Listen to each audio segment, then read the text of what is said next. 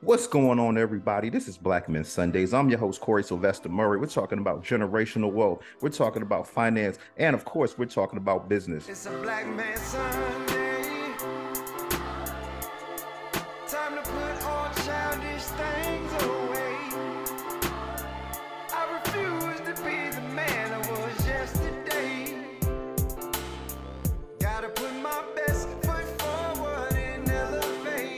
And before we introduce today's guest, my man Eric from Huntsville, Alabama, who do you have for our Black Men Sunday spotlight, brother? Hey, thanks, Corey. I appreciate that, man. Hey, of course, this is February, uh, Black History Month. So I would like to always say, you know, Black History Month, we do these spotlights every week, but Black History is actually celebrated starting from January 1st to December 31st. So, um, with that said, here's my spotlight for today. And today I want to recognize this young lady. Well, she's a lady, I'm gonna say, but she's young, I'm gonna say too. Her name is Marian Croak. Now, Marian Croak is probably someone you probably really heard of, but you definitely heard of her, something that she's responsible for right now. And during the COVID uh, episode that we had, she was an engineer and inventor that's instrumental when it kept kept the world connected. Like during the COVID, uh, when the pandemic shut everything down. So she's a key major figure in information of what we use now, which is called Zoom, Skype, and other video conferencing services. Um, this lady, she has like over 200 patents. She's one of only two women that was inducted into the Inventors Hall of Fame. Very smart lady. And again, because of her ingenuity and her uh, the, the technology that she's uh, helped with, we're actually using one of her services as of today, which is Zoom. So, hey, accolades to Miss Marian Croak. And again, like I say, Black History is something that we need to celebrate every year during the year. So, in that, make sure you dream like Martin. Make sure you lead like Harriet. Make sure you fight like Malcolm X. Make sure you think like Marcus Garvey. Make sure you write like Maya Angelou. Make sure you build something like Madam C.J. Walker. Speak like Frederick Douglass. Educate like W.E.B. Du Bois. Believe in Thurgood Marshall. And of all, challenge everyone like Rosa Parks did. Back to you, Corey. Oh, you doing it like that today? Okay. Hey, man, first off, I was going to say, Eric, man, welcome back to Black Men Sundays. We missed you last week. Also, want to salute you, man. You know, I always talk a lot of trash about your city in Hunts Vegas, Huntsville, Alabama. But seriously, man, you know, I saw you retire from television news after over 32 years. So big Yeah. salute to you, man. Because you know, when we talk about Black Men Sundays, you know, we celebrate birthdays. But you know, a lot of times we don't really celebrate retirements of our brothers. So I want to, you know, give you some Black Men Sunday love, bro. Hey man, I appreciate that, man. I appreciate that. Like I said, we just, you know, it's time to do something different, man. Right now, I'm working in a, I'm doing finance, working with a finance company right now, where I'm assistant manager of his loan company. So that's what I'm doing now. Want to do something different, you know. TV has been fun, but you know, I, I'm just looking forward to the next chapter of my life and stuff. Another, and I also need to give you another shout out about Huntsville because you know I talk about Huntsville because it's my home. Huntsville again has reached another accolade where we ranked the top one of the top five countries most prosperous metro cities for 2023. So hey, what can you say? Hunts Vegas. Back to Yeah. you, man. Yeah, I'm gonna have to come come out there and visit, man, because I'm thinking Huntsville is just, you know, a little country, little town. I'm not thinking it's lit like how you making it, but once again, my brother, salute to you. Now it's time to go and introduce today's guest. This brother from East St. Louis, Missouri. When I think about East St. Louis, I think about Angela Lewis, and we had her on the show. But this brother currently resides in Medellin, Colombia. This brother is a full-time entrepreneur. We know we black folks, we all want to be entrepreneurs. This brother is gonna teach you how to do it today. This brother's been doing it for over 20 years. This brother's helped create, develop, and lead startup companies, over 40 companies. When I did my research, it was 30, but then I, I looked the hour before the show and I realized this brother's up to 40 companies now. This brother was an insurance salesman first. He's the founder of Pitch DB. We're going to find out what that is. He's the author of the first 100 miles. And this brother, like I said, when we talk about entrepreneurship, Ron Story Jr. is the prominent example of that. So without further ado, Ron Story Jr., welcome to Black Men Sundays, brother. How you doing? Thanks for having me. I appreciate it, Corey. Definitely. So let's go on and get started. You know, I want to be a full-time entrepreneur. I love my job. I love my job. I want to be a full-time entrepreneur. So I need some tips. How can I make that a reality? Number one, don't quit your job. That's the first thing, right? When you walk into a McDonald's, you never see the guy that owns the franchise in the back making fries. So that's the difference between owning a business and owning a job. So if you um, let's use real estate, everybody thinks of it as real estate is something separate from a business, but in reality, real estate is just a housing business. So if you said, you know what, you went to the bank and you said, hey, I'm going to buy this four unit apartment, but I'm going to quit my job. The bank would be like, no, we're not going to give you the loan because that four unit apartment ain't going to pay you enough to pay the mortgage and to live your lifestyle. So we would never do that if we were investing in a four unit apartment. But a lot of times when we're starting our first business, our goal is, oh, I'm going to stop doing what's paying me every month. And then I'm going to start doing something that's not paying me every month. So I think you should treat it just like you would treat real estate or the housing business. You keep buying properties until you have enough cash flow from those properties to replace your current income. So if you took it another route with just a business, you keep doing that business until it's making enough profits to replace your job before you quit the job. So first thing is don't quit your job. Your job is your first investor in your business. As black men, we want to be financially independent. How can we make that happen? Well, the first thing we do is stop buying dumb stuff. So the biggest barrier between financial independence and living paycheck to paycheck is expenses. So one of the biggest mistakes I made is I, you know, I would buy the big car. I used to have like three S class Mercedes. I used to drive a seven series. And I'm like, dude, this is $1,500 a month before insurance just to have a car. When I could just go get a, a car and pay it off and not have any monthly expenses. So a lot of times we build up these large expenses, and that's our number one barrier from um, financial independence. So if we can lower our expenses first, it makes it easier for us to buy those investment properties or to buy a business that's paying us enough every month passively to cover those expenses. So um, if, a great example is that I think it's easier for a janitor to retire than what it is for a doctor.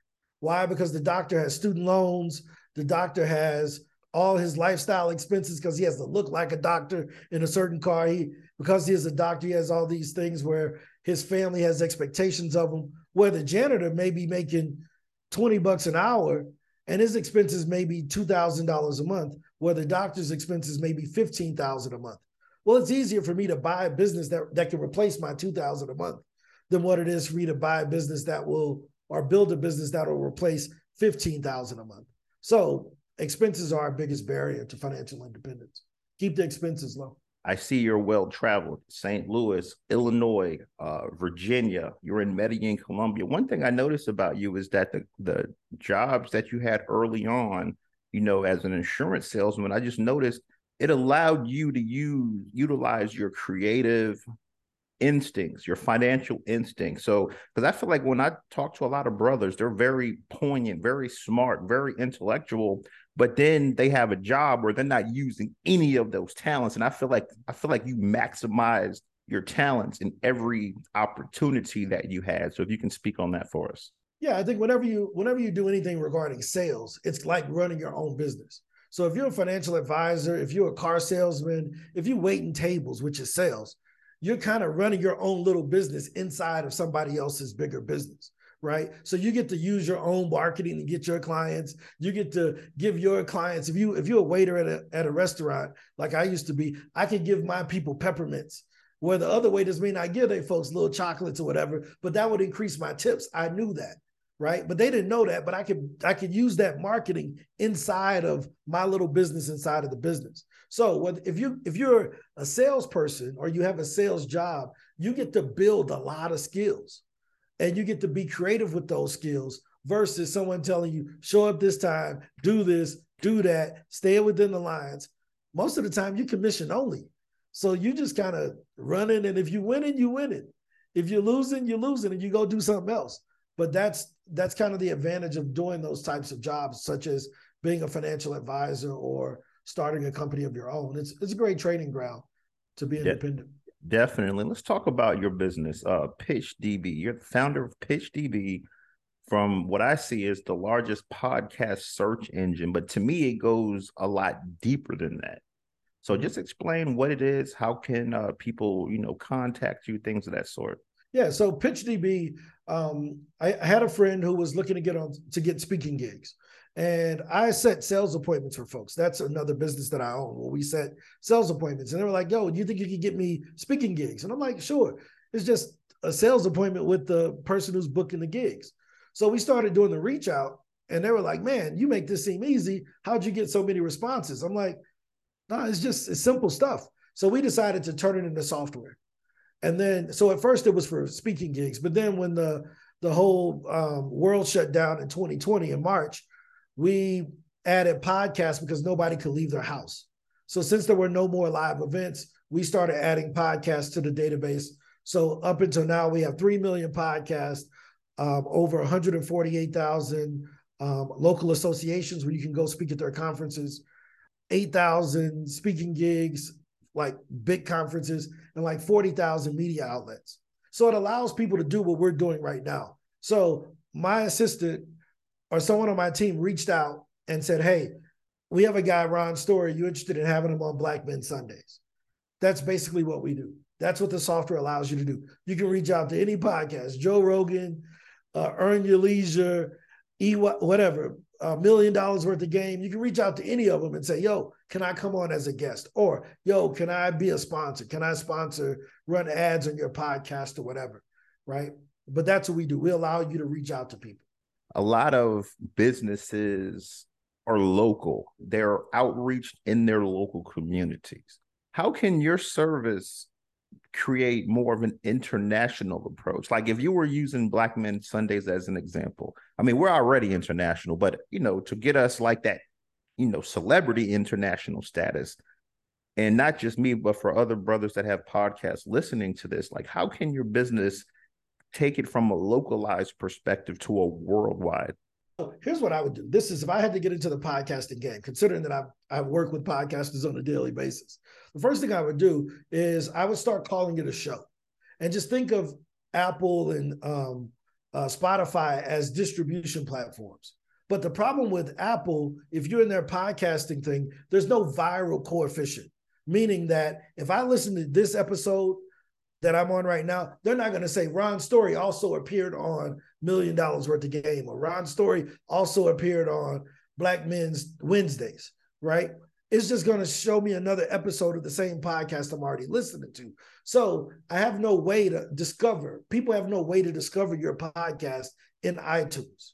Does that make sense? Where if you're on YouTube, take the same recording we're looking at now, you put it on YouTube.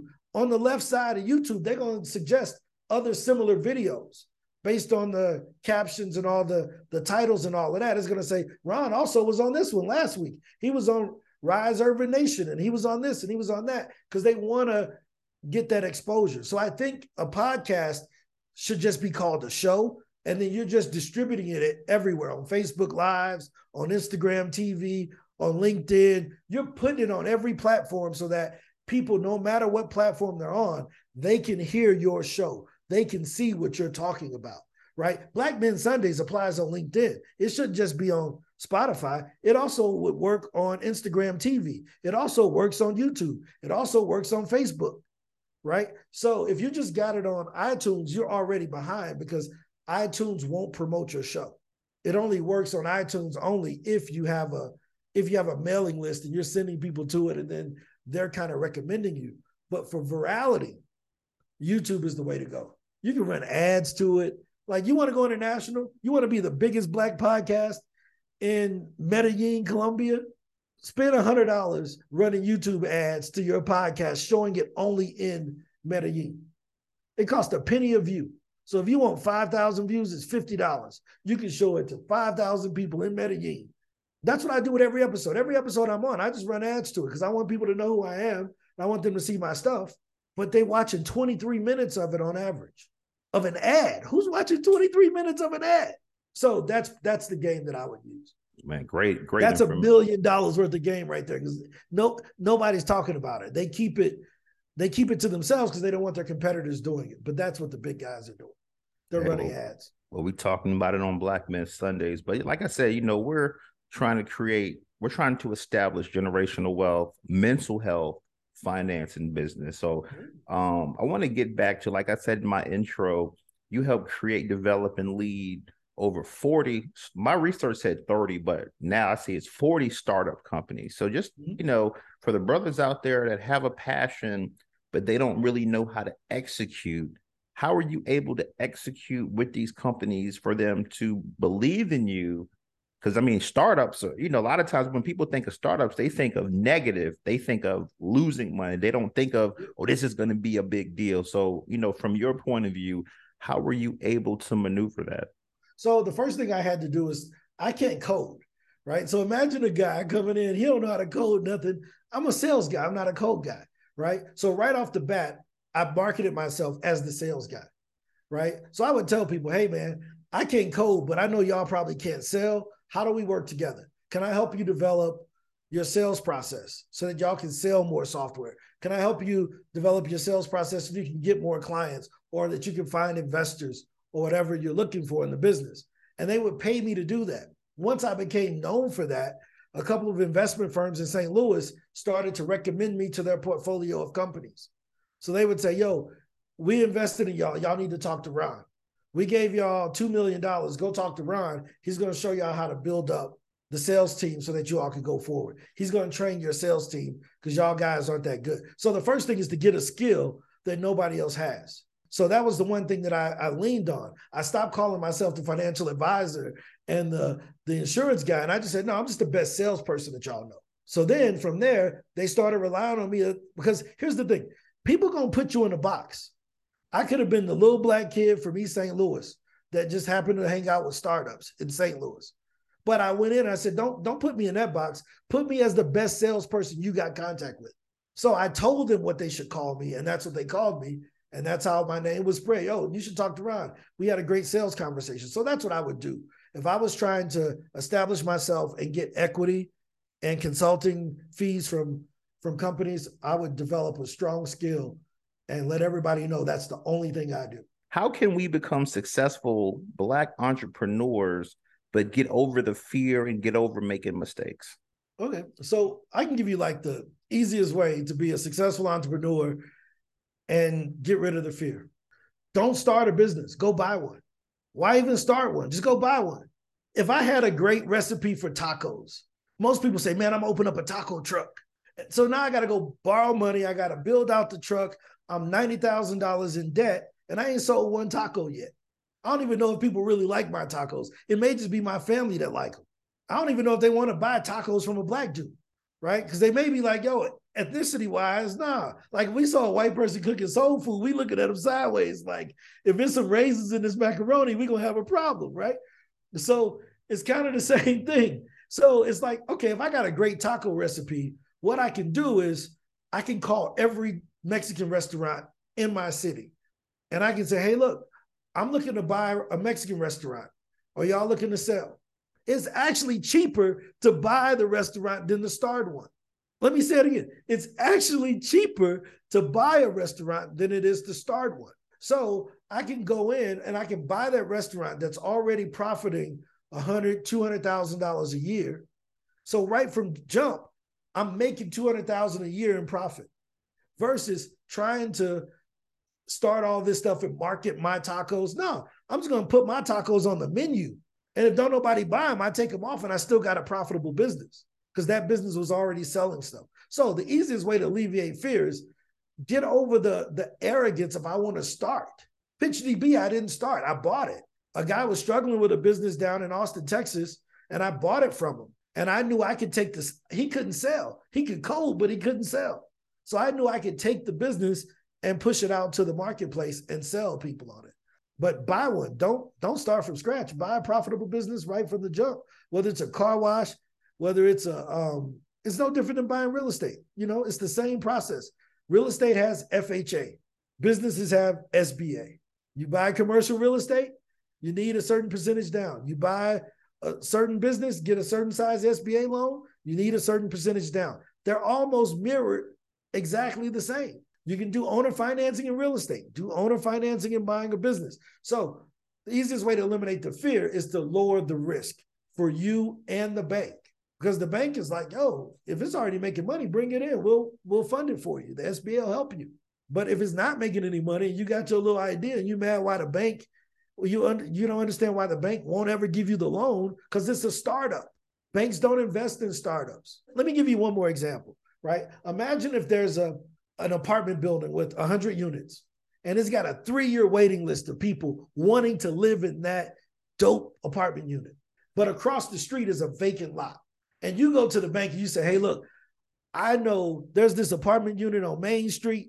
It's got a three year waiting list, people waiting to get in there right across the street. We're going to build an identical apartment unit to that one. That sounds like a good idea because they got a three year waiting list. What's the bank going to ask you, Corey? What, what's the, hey, who's going to do the concrete? You're going to say you? Who's going to do the, the drywall? Me? Who's going to do the plumbing? Me? Who going to put in the windows? Me? Who going to put up the roof? Me? You ever done any of that stuff? No. They're not giving you the loan. So let's take it out of real estate and put it into business. Who's going to do the accounting? Me. Who going to do the marketing? Me. Who going to develop the product? Me. Who to do the sales? Me. You ever did any of that? No. They ain't giving you the loan. It's the same thing. Marketing, doing electric work. Sales, doing roofing. Uh, accounting, pouring concrete. You ain't got experience doing none of that stuff. That's why the bank won't give it to you. But check it out. If you went to the same bank, and let's say you was driving down the street one day and you saw this old lady crying, and you say, Hey lady, are you okay? And she said, Yeah, my husband just died. We own this building. I'm gonna sell it so I can move to Europe to live with my family.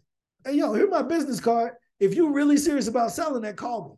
Now I go back to the same bank and I say, hey, you remember I told you that building with 100 units and it's got a long line, a three-year waiting list? And the banker, he gonna say, man, we told you we ain't loaning you that money for the one across the street. No, no, no, no, no, no. The dude who owned it died. His wife said she'll sell that one to me with the three-year waiting list. It's already built. It already got the windows and the roof and the, the people in there. It already got customers. So what the bank's gonna say? Bring us the income statement. Bring us the balance sheet. If what you're saying is true, we will loan you that money. Same exact person. Nothing changed but the opportunity and the risk to the bank. That's the difference. If you want to own a restaurant, go buy one. The bank will give you the money for that because they already have proof that, that it works. If you want to own a manufacturing company, go buy one. If you want to own whatever, it's no different. You would never say you're going to build a 40 unit apartment building by yourself. But you think the bank believes you're going to build a $4 million business by yourself as a solopreneur. It ain't happening. Sorry about that, man. I know that was long, but I get worked up about it because it's like the most common sense thing. People have told us that real estate and businesses are different. Real estate is just a housing business. It has customers, it has contracts. It's just a housing business. So it's no different. Follow the same thing. Treat it, treat a car wash the same way you would treat a four-unit apartment building. Get one that already exists. Don't try to build it yourself unless you got experience doing that. Most of us don't. Let's talk about your book, The First Hundred Miles. Because from my point of view, you know, it basically helps businesses grow faster. Let's talk about that. How can brothers get a copy of that book? And, you know, what was the inspiration for writing that? Yeah, so everybody wants to be international, but you can be financially independent just within 100 miles of your house. So if you, whatever you sell, if you sell accounting, most people that are doing accounting services have not contacted every business within 100 miles of where they live, but yet they're complaining that they're not growing. If you do attorney work, if you're a lawyer, if you haven't contacted every business within 100 miles of where you are trying to get their business, don't complain about not growing because you're just not working. Right. So financial independence is within 100 miles of where you are. Just hit up everybody around you and you'll be surprised. Now, you want to be international, but don't nobody know you in St. Louis. How stupid is that? How about I be locally famous first and then I can take that energy to someplace else? No, I'm going to show you how I learned this. I tried to get on TV a few times and somebody said, hey, man, it's going to be hard to get on the news in St. Louis. It's St. Louis, it's a big city. Why don't you go to like Champaign, Illinois, where nobody, they ain't got a lot of game out there. It's it's 50,000 people in Champaign. You can probably get on their news channel. And then go to Springfield, Illinois, and hop on their news. That's another 70,000 people town. They ain't got nobody from the big cities wanting to hop on their on their TV shows. So hop on there, take those reels, and then show them to the people in St. Louis that you know how to look at the right camera, that you know how to keep your sound bites to 45 seconds, that you know how to let the host talk and not talk over them. All of those things. But if I didn't go and become a big fish in a small pond, how can I become a big fish in this big, big old world we're in? Right. So I think most people can dominate and become financially independent locally, and then they can take that to the world. So without further ado, this Black Men Sundays. The stage is open, fellas. Engage with Ron Story Jr. Let's go. check this out. I about 20 years ago, I used to own a video store. And when I first got started, I was listening to you. When I first got started, there was a guy that was selling his business. And I think he wanted, I don't know, he gave me something 85 to hundred thousand dollars, I think he wanted for the business. But I thought I could do a better job. I can start it from scratch for a lot cheaper. Now, after getting to it, um, the business was successful. What I was able to do, I tried to kind of somewhat mimic what he did as far as customers, and but kind of put a different spin to it. And I stayed in business for about four years until you know the same thing happened to other video stores uh, with Redbox and streaming and everything else. And I was I heard the segment that you said about you know instead of starting from scratch, would have been better to buy the existing business. And that's the same thing that owner was telling me that he already had an established customer base that was very successful. He was just retiring and wanted, you know, wanted out.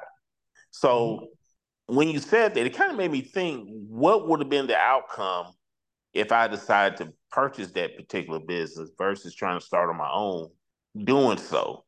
Uh, but I just felt like it was just too more money, you know, it was just too much capital going out. But you know, when I did it, I had a little, you know, I had a little cash where I could, you know, start it for myself, startup. But he already had the inventory, he had the shelving, he had the, you know, basically I just had to do was pay the lease on the building. He was just gonna train me on how to run it. Yeah. I'm, Um, I'm gonna show you how you can get that business for free. Okay. So that Right. guy, let's say he wanted a hundred grand for the business, right? Right. Let's say you're gonna sell me it. I'm gonna buy it from you. Let's say you own it. Let's role play that. Is that a good deal? You be That's the owner, right? So hey, hey, Eric, I see you got your your um your video store for sale. How much do you want for it?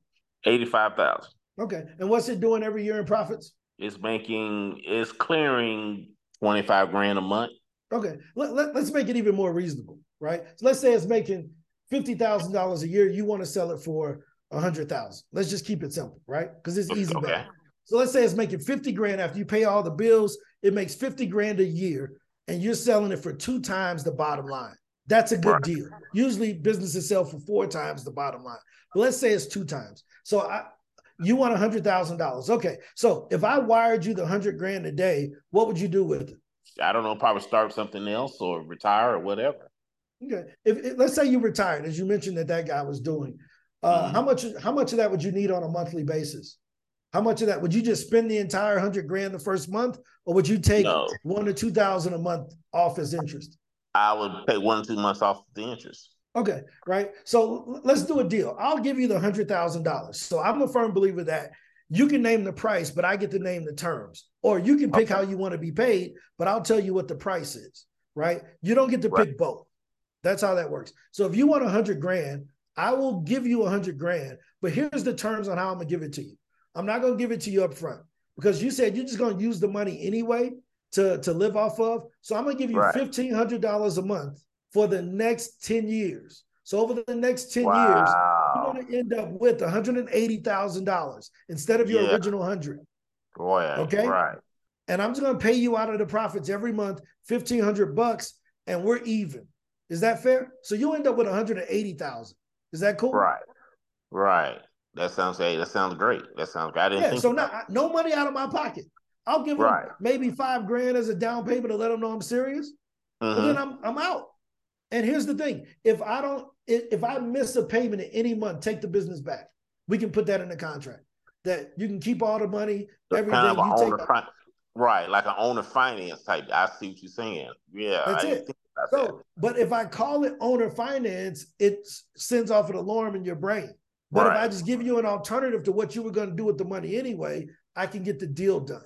I don't know why I didn't think about that. That's I mean I did you know that would have been that would have been great because it, it did it did put me in the bind trying to get the inventory up because he had thousands and thousands of titles. He had the the the, the casing. The I mean it was well established. Been in business for about ten years, so he was well established.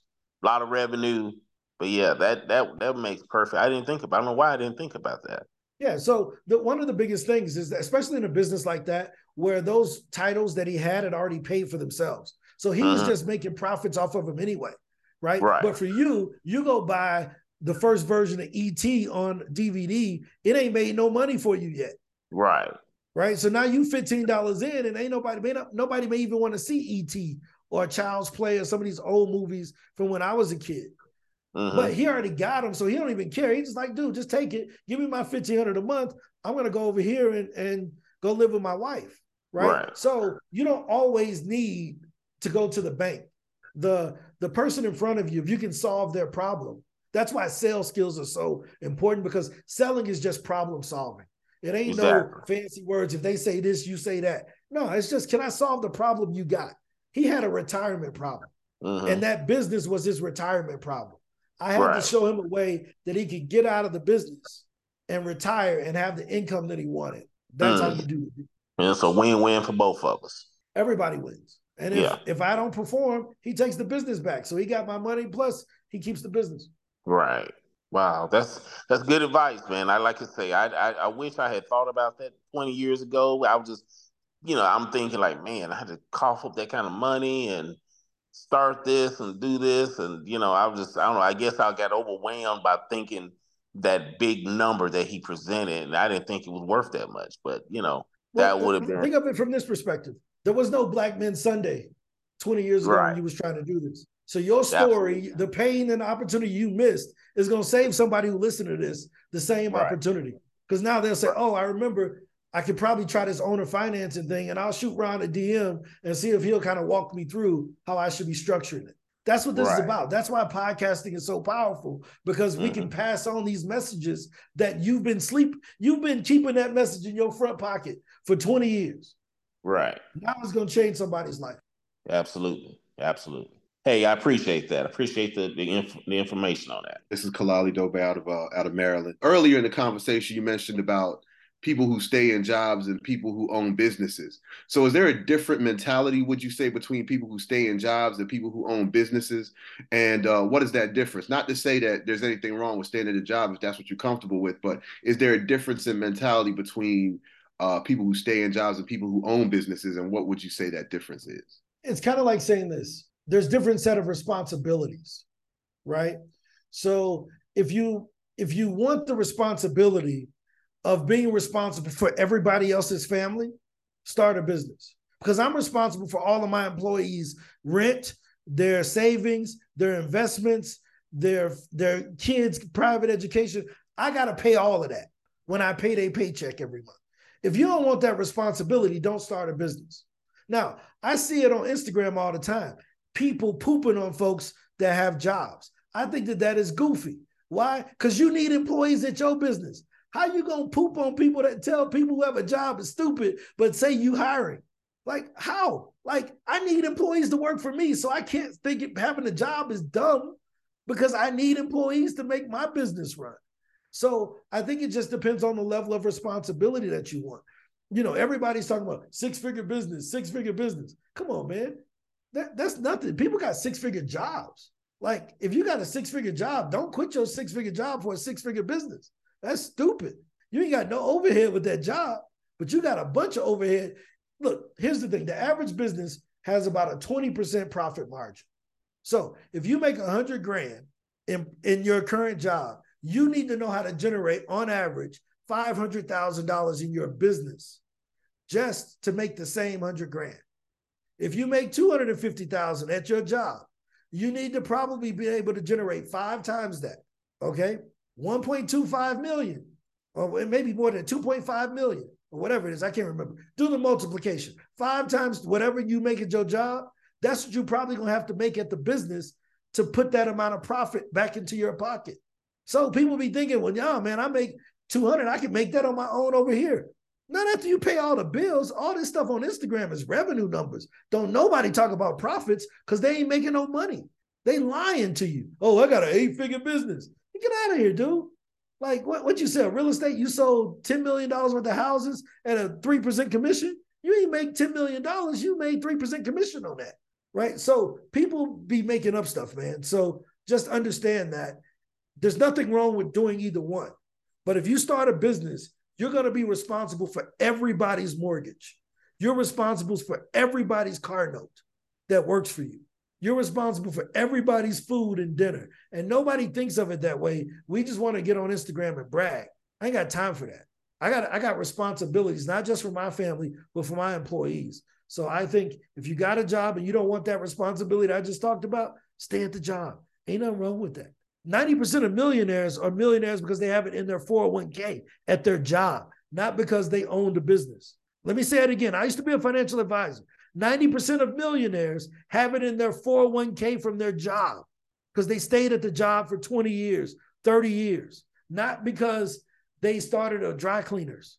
These are very few in between people. It's the folks that stayed at a job for 30 years and saved up the bread, bought a few apartment buildings, built some equity, they kept the job. So I hate when black men become entrepreneurially unemployed, right? I'm entrepreneurially unemployable. I'm gonna give you this real quick. This the most important thing I can say on this podcast today. Entrepreneurial unemployment. This is when a man decides to leave his good paying job to go and start a business. I used to run Illinois and Iowa for Farmers Insurance. I worked from home 20 hours a week. I was making 150 grand in 2007 to work from home. Not today. 2007. You can multiply that up to see what that would be worth today. In 2007, I was getting 150 grand to work from home, company car, per diem, everything, expense account, everything. Platinum, American Express, the whole run of the mill to run Illinois and Iowa for Farmers Insurance. Okay, I left that job to work on a business that I could have paid somebody 15 hours, $15 an hour to do because I didn't have nobody to tell me what I'm telling y'all right now. Two years later, when that business failed, I went to try to get a job. They said, ah, nah, what, what you been doing over the last two years? Oh man, I started a business. How'd it go? And because of our ego, we said, oh, it was going good. And you know what they questioned? Well, why are you here? If the business is going good, what you doing here? Right. So now they think I'm a liar. And I'm not, I'm not grounded in reality because I didn't tell them the truth that the business failed. So then they ask you a trick question. Hey, so um, you ever think you're gonna start another business? Well, hey, I'm a I play pledged alpha. I ain't a quitter. I'm a, you know, like, yo, I ain't quit. I ain't dropping line. No, I'm a, I'm gonna start another business someday. Yep, we ain't hiring you. Because we don't want you to come over here just to re-up on our money, to just to quit in three years after we trained you to get back out there. Now I'm entrepreneurially unemployable, right? Because they're gonna be like, no, that entrepreneur bug ain't out of you, dude. So I had to make it work. See, this is the game they don't talk about because everybody want to talk about, oh, you could do. Ah, come on, man. That dude's selling you a course. He's selling you a course on the thing he's telling you he can do. He ain't got no vested interest. He ain't got no downside when you quit your job and you got kids to take care of. My babies want to eat. My girl want to stay at home. She don't want to have to go get a job. She my, my girl lives at home. Our maid, our nanny, they want their money. They can't they can't be worried about me not doing my job on a Sunday. I work every day. So when people will be, oh well, yeah, well, you can quit your job. Go ahead. Use your job as your first investor. Sorry for being so emotional about it, man, but I've experienced it. Nah, I've nah. been through it. Where they they don't, Nah, I got all the talent in the world. They won't hire me. I'm like, what the hell? I used to work for a CEO. And that's the one thing that people do ne- never talk about. I didn't realize it until I started working for a CEO is the level. And this was a guy who was a CEO of a major company, right? So we talking about over 12,000 employees at this company, right? Mm-hmm. People don't talk about what the real headache is, is how you're going to keep these 12,000 people paid, how you're going to keep their bills paid, how you going to keep, like, those are the kind of questions that's coming across that CEO's desk. Not questions about the business. You would think it would be like questions about, oh, how's this business going to run? What is this contract we doing over here? What's this acquisition we going to do over here? No, the questions are, are what are we going to do about these people's health care? What are we going to do about how we need to engineer another part of the business so that we can keep this particular business sector profitable so we can keep paying these folks? Like those were the kinds of questions we were seeing on a daily basis. And nobody ever talks about that aspect of being a CEO, how it's the responsibility of it that's heavy. It's not the, the you know, everyone want to talk about how to making money and it's fun and you partying and this and that, or the or the nice house they live in or that. But they don't want to talk about when that person is up late at night or working those extra hours trying to figure out how these people are going to stay employed. So I just appreciate you for saying that because that's something nobody ever talks about. Yeah, because they ain't experienced it. So you can't talk about something you ain't never lived. You can make it up, but then people gonna see through it. So the problem, let me give you an example, right? If I told you I played in the NBA back in the 90s, you'd be like, man, get out of here. Because it's so outrageous. It's like, dude, you look like you like 5'7, 170 pounds. No, you ain't playing no NBA. But when I make that outrageous, unbelievable statement, you instantly doubt me, right? Because it's not even believable. But if you saw me out on the court and you saw me throw a no look over here and I hit somebody with a hezzy, you're like, oh, dog, you, you must have played in college, right? So you'll look, if I say nothing and you just see my skills, you can observe that I'm better than the average person at it. And I don't have to say nothing. My, my skills speak for themselves. But watch this. So a lot of people on the internet just saying stuff, but they ain't got the skills to show it. But then what happens is I'm out there and you like, yo, this dude is dope. Man, you should, you ain't never tried out for the league. And I'm like, nah, man, I ain't that good. LeBron comes, LeBron James comes to the same pickup game. He see me do something. He like, dude, he, y'all like, man, he killing. He like, yeah, he probably played junior college. And you like, junior college, you see this dude? He like, no, he ain't got D1 footwork.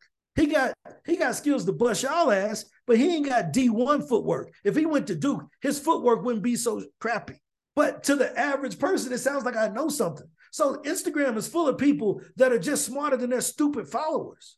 But when they get in the room with some real folks that run real businesses, we like, dude, you're you're a fraud.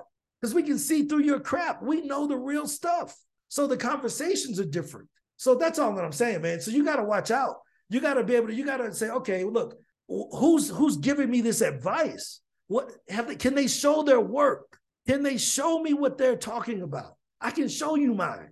That's the difference. Everybody is easy to talk. Just I don't know, I did this, I did that. Okay, well, tell me about this. What's your hiring process? Well, uh, I mean, I don't even handle that. You're lying.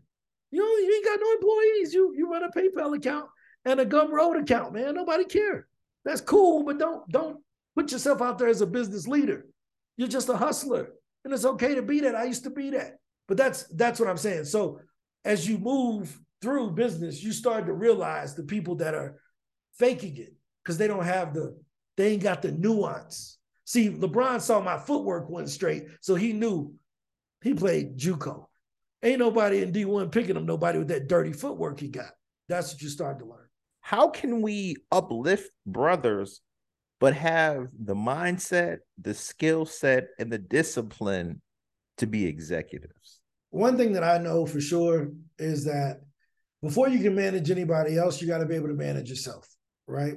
Before you can manage a business's expenses and balance sheet, you got to be able to manage your own expenses and balance sheet, right? So if you overspending in your house, you probably over go overspend in the business.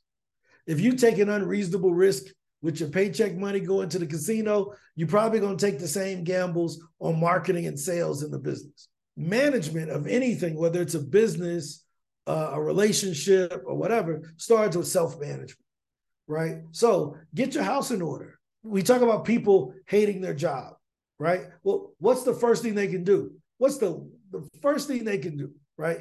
Find another one, right? But they don't even start looking for another one. But the job that they hate was the job that they loved and they bragged about when they first got it. What changed? When you first got hired there, I'm happy to announce that such and such has hired me as the new vice president of blah, blah, blah.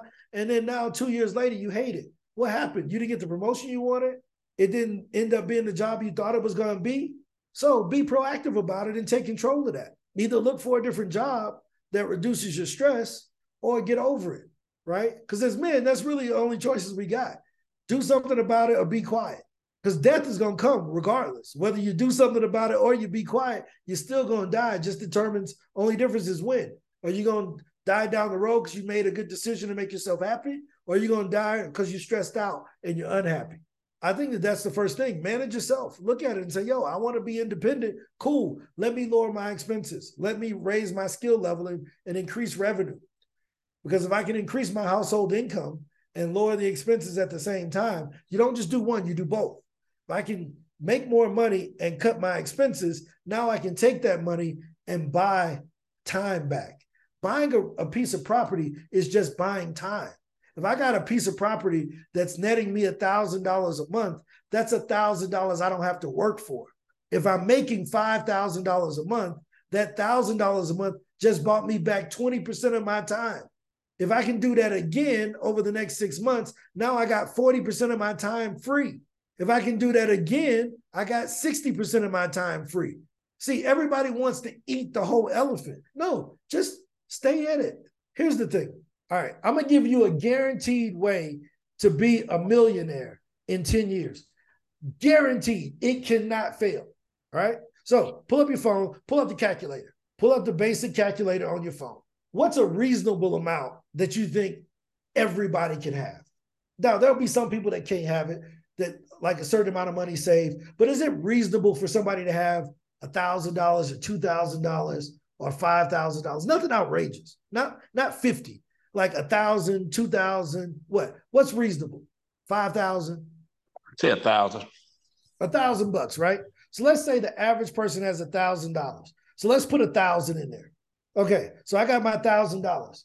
Can I reasonably drive Uber for a year and save a thousand dollars from driving Uber?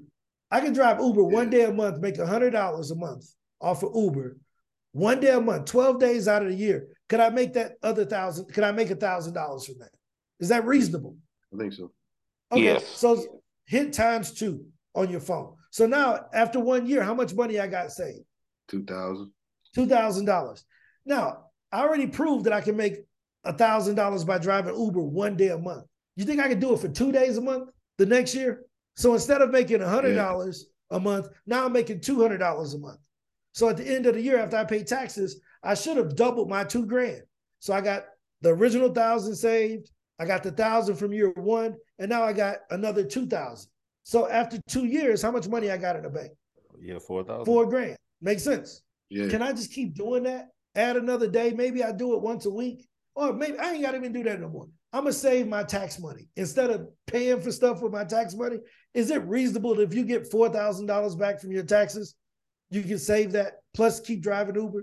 Does that make sense? Yes, sir. After four years, do you think you got a Yeah. raise at your job over four years? Everybody gets like a five percent raise. Yeah. So if I said, you know what, I got the raise, but I ain't gonna go get a better apartment or a better car. I'm just gonna save my money for my raises, and I'm gonna keep driving Uber one day a week, and I'm gonna save my tax money. You think I can double this eight thousand? Is Yeah. it reasonable? So we only Yeah. four years in, and I got sixteen grand saved. Now I hear this guy Ron talking about you could buy real estate, whatever, whatever, whatever, and I hit him up and I say, Ron, I got sixteen grand. You told me I should be saving. I saved this over four years. I don't even want to be in on the deals that you're doing. I want to work for you for free to learn what you're doing. Don't you ain't got to give me nothing. I'm gonna just I want the skill. Don't pay me in money, pay me in skills. Do you think I would let someone work with me for free to learn the skills? Yeah, come on. You want to come and work at a a property, for move some move some concrete bags and pour some rocks and cut the grass and help That's, me a, with that's, that's a good deal Come for on. you. right? Yeah, I'll do that because you're gonna get it. And I'm gonna show you how it works. I'm gonna give you the game. And then I'm gonna say, yo, if you ever want to do one of these deals on your own, you said you got 16 grand, I'll walk you through the process. I ain't gonna put no money in, but I'll walk you through the process and I'll coach you through it. You think if I if I help somebody with a deal or I found a mentor that could help me do a deal, I could double that 16 grand on one on one on one deal? Oh, for No. I don't even have to do that deal. I can just drive Uber every month. You see, I ain't even got to do any deals. I can drive Uber, make a two hundred dollars a week. Two hundred dollars a week is a thousand dollars a month. I could double this. So now after five years, how much money I got? Thirty-two grand. Thirty-two thousand. Right now, I can take that and I can do a whole flip.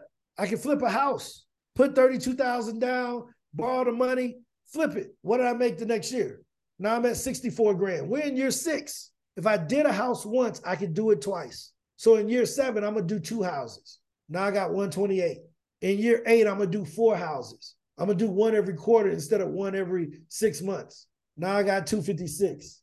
Now forget doing these little flips. I'm gonna go buy an apartment building with my 256. The equity goes up. I fix that. We sell it. I'm at a half a million. You think people respect me at that point? If I've been doing these Oh, for deals sure. for, for eight years, you think they bringing me deals at this point? You think my family looking at me differently? My balls are bigger because I got a half million dollars in the bank. So my family notices. So everybody that was doubting me is now like, yo, man, put me on. Makes sense. So now I got more deals I can participate in. In 10 years, I got a million dollars. I ain't had to learn nothing about the stock market. I ain't had to learn nothing. All I had to do was save some money and find a mentor. Most people can't find a mentor because they ain't done the work ahead of time to make the mentor respect them. So they say, hey, I want to pick your brain. Nah, man, show me what you did. I'll correct your mistakes. I don't want to just you ask me an hour's worth of questions and you ain't gonna follow what I tell you anyway. Go do something and then come to me and I'll help you get better. That's how you find a mentor. You don't go to a mentor with nothing.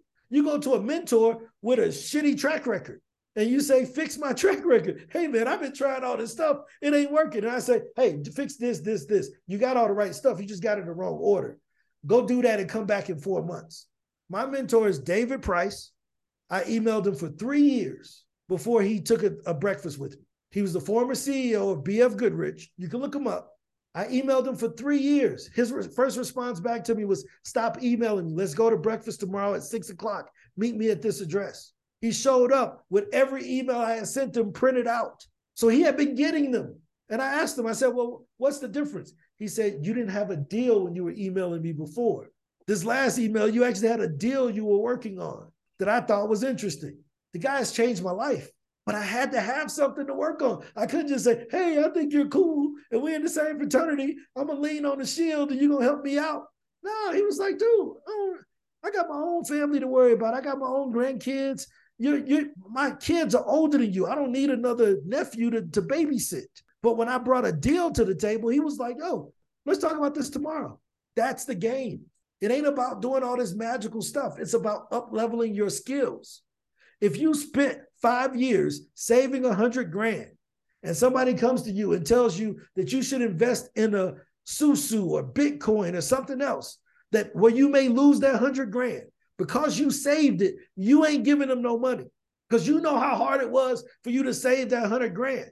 So the first five years of what I talked about is just building respect for money because most of us don't respect it. So that when somebody comes to us with a stupid idea, we can't we, we don't tell them no. So they get us before we even get a hundred grand. They get us when we got five grand. They get us when we get 10 grand. Let me tell you what a stupid idea is. You should get a new car because your car got a hundred thousand miles on.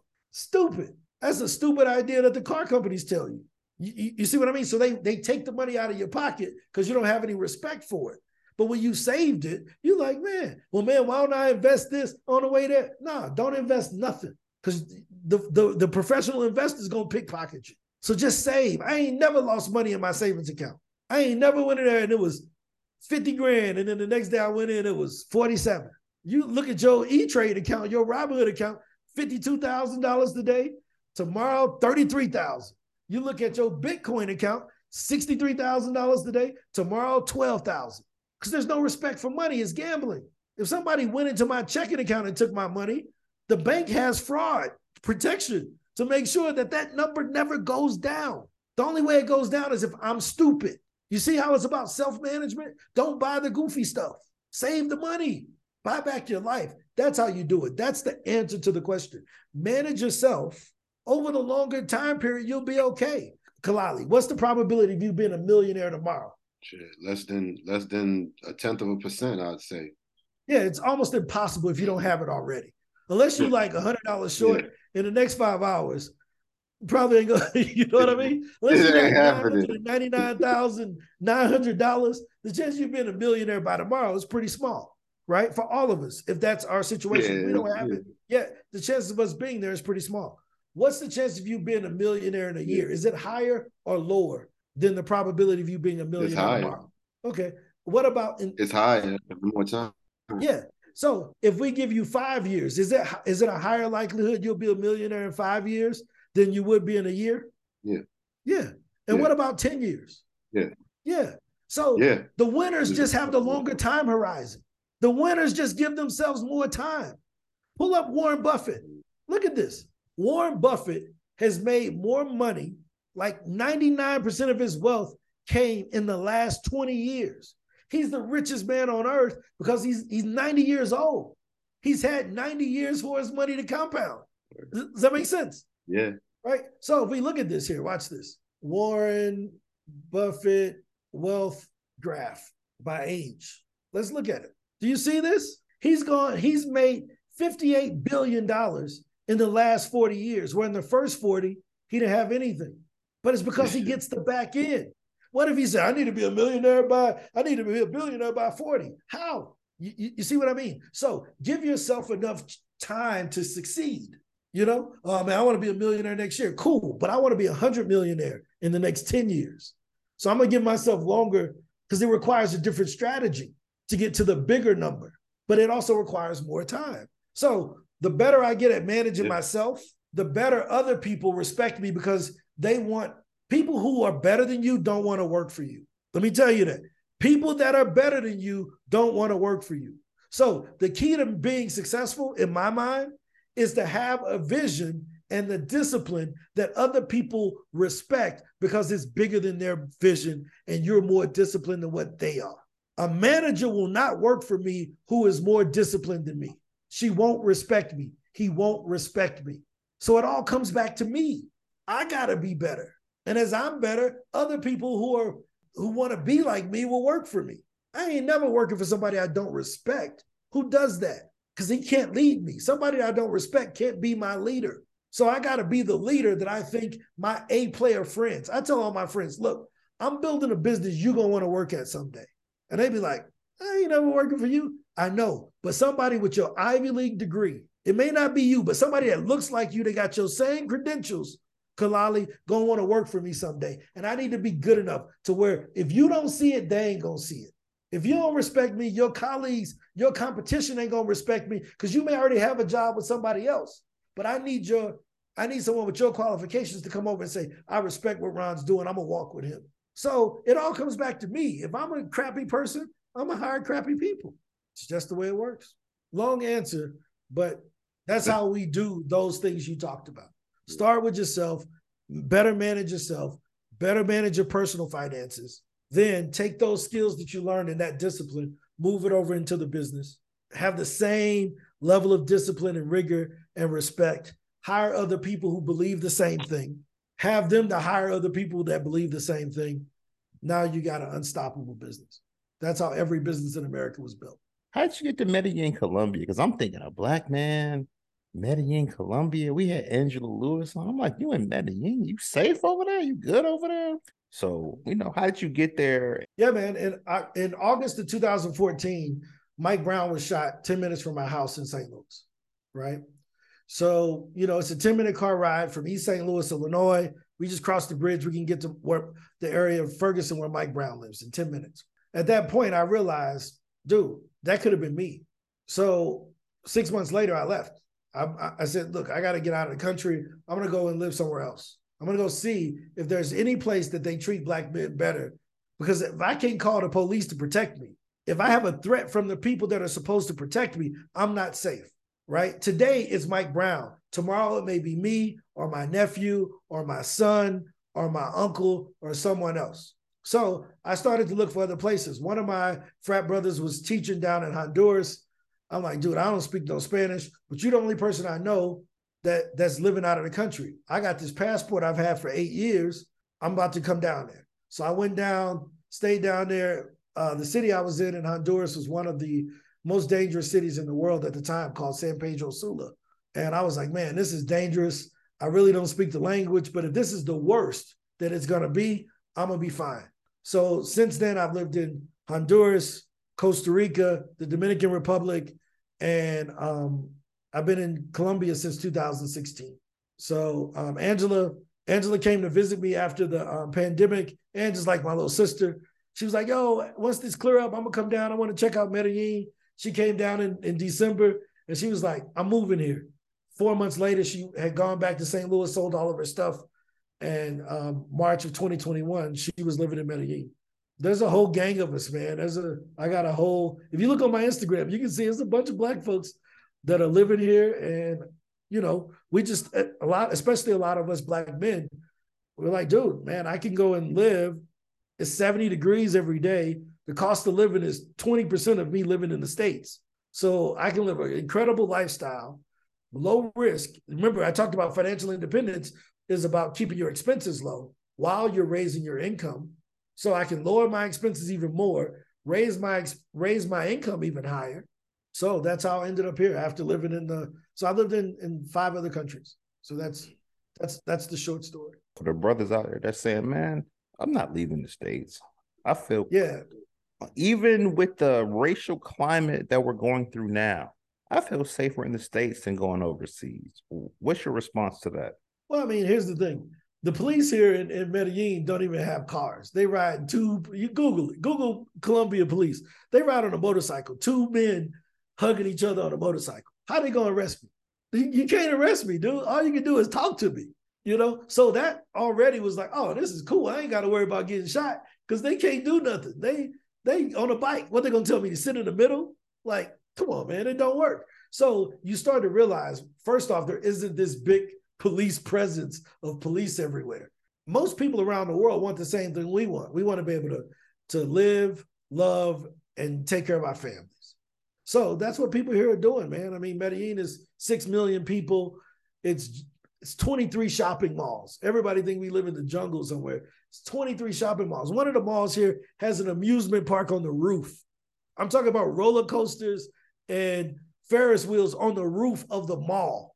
And people think I live in the jungle somewhere. I'm like, dude, you out of your mind?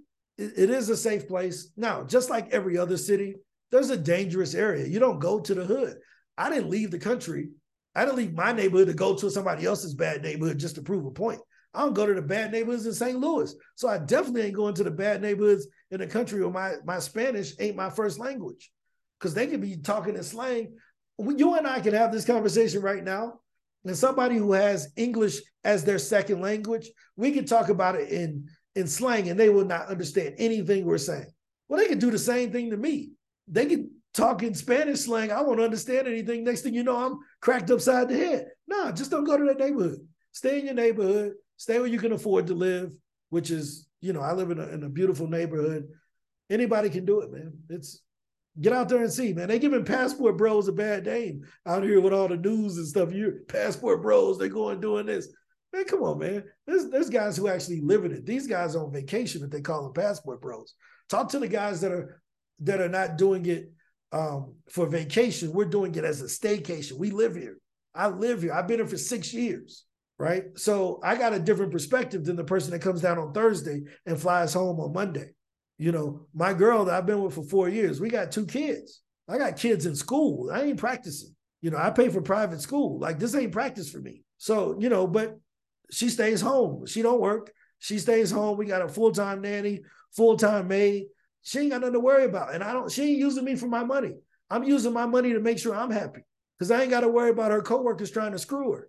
I ain't got to worry about her being upset with her other girl at work because she wore the same dress. I ain't got to listen to none of them conversations that that a lot of guys with their working wives got to listen to. I don't listen to none of that.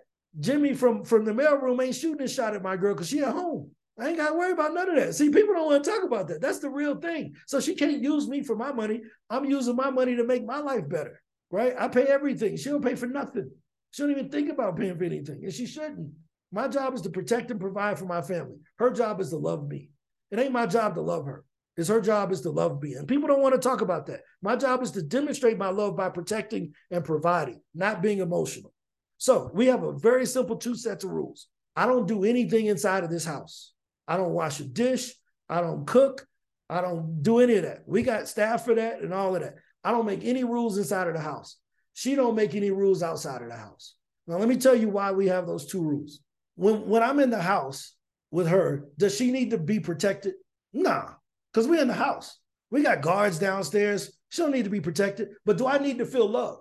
Do I need to feel loved and comforted in my house? Yeah. So that's her job. She takes care of this.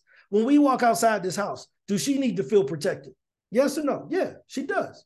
Yeah, she needs to be protected outside of the house. So when we're outside of the house, that's my job. I take care of everything outside. So when I come in, I get to relax. When she go outside, she gets to be as happy as she can be because she know I'm there with her. That's the difference. I don't have a problem with gender roles. I know everybody wants all this equality stuff. Nah, man, I, some stuff I don't want to do. She can take charge of that. The kids go to the kids' school. I ain't going to none of that.